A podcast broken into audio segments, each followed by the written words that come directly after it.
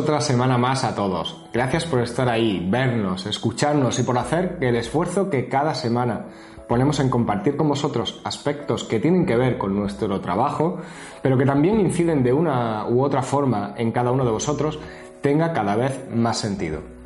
Si aún no nos conoces, este es el canal del despacho Jurisfilm Abogados, un canal que podéis seguir tanto en vídeo en YouTube como en podcast en iTunes e iVoox.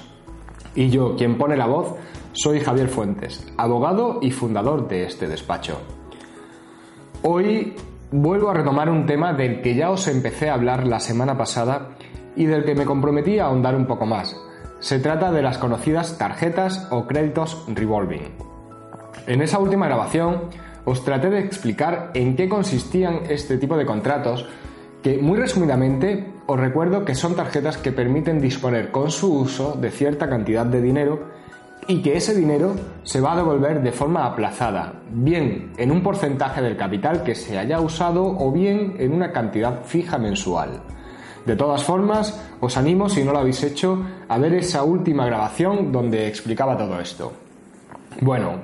pues hoy voy a hablaros sobre qué puede reclamarse si te has encontrado con que tienes una tarjeta de este tipo y de la que estoy seguro de que en muchos casos su funcionamiento y sus intereses no eran como te esperabas. Creo que ya os he mencionado en alguna ocasión una ley de comienzos del siglo pasado que sigue estando en vigor y que sigue aplicándose aún para anular determinados contratos bancarios. Me refiero a la ley de represión de la usura, una ley del año 1908. Según esa ley, será nulo todo contrato de préstamo que tenga un interés notablemente superior al normal del dinero y que sea desproporcionado con las circunstancias que existan en cada caso en concreto. De esta forma, si en este tipo de contrato el tipo de interés que se establece es muy alto en relación con el normal del dinero y no existe ninguna circunstancia que justifique ese valor tan alto, un juzgado podrá anular este contrato. Como os dije la semana pasada, este tipo de contrato suele esconder unos intereses muy elevados, interés que ronda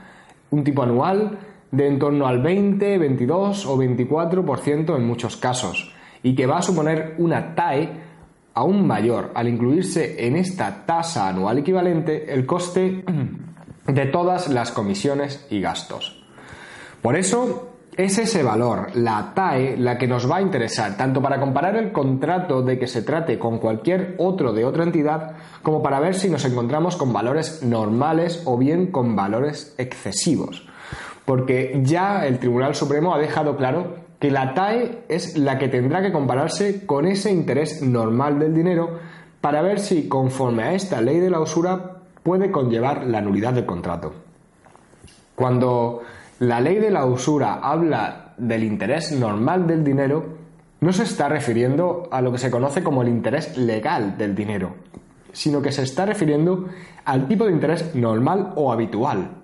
para lo que tendríamos que acudir a las estadísticas que se publican por el Banco de España y observar cuál era el tipo medio que se aplicaba a los créditos al consumo en el año en que se firmara el contrato en cuestión.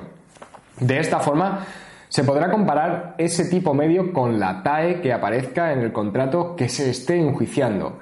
y podrá considerarse excesivo y usurario si éste es desproporcionadamente superior.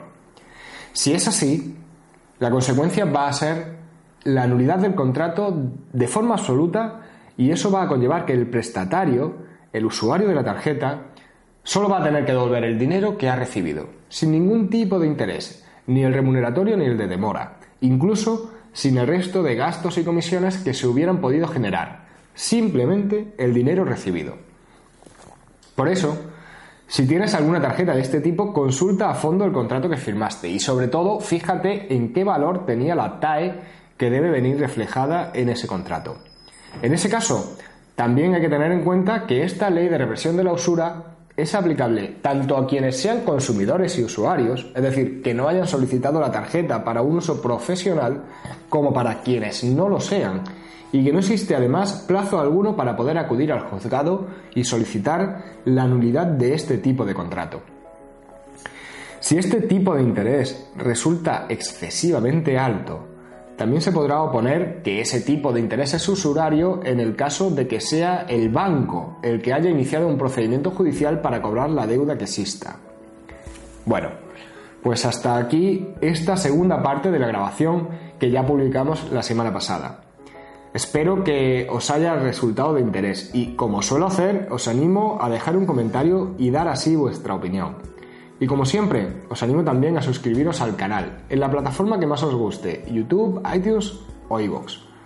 Para terminar, os quiero recordar también cómo podéis contactar directamente conmigo, bien a través del correo electrónico info.jurisfirma.es o del formulario de contacto que podéis encontrar en la web del despacho, jurisfirma.es. Ahora ya sí, me despido por hoy con un abrazo muy fuerte.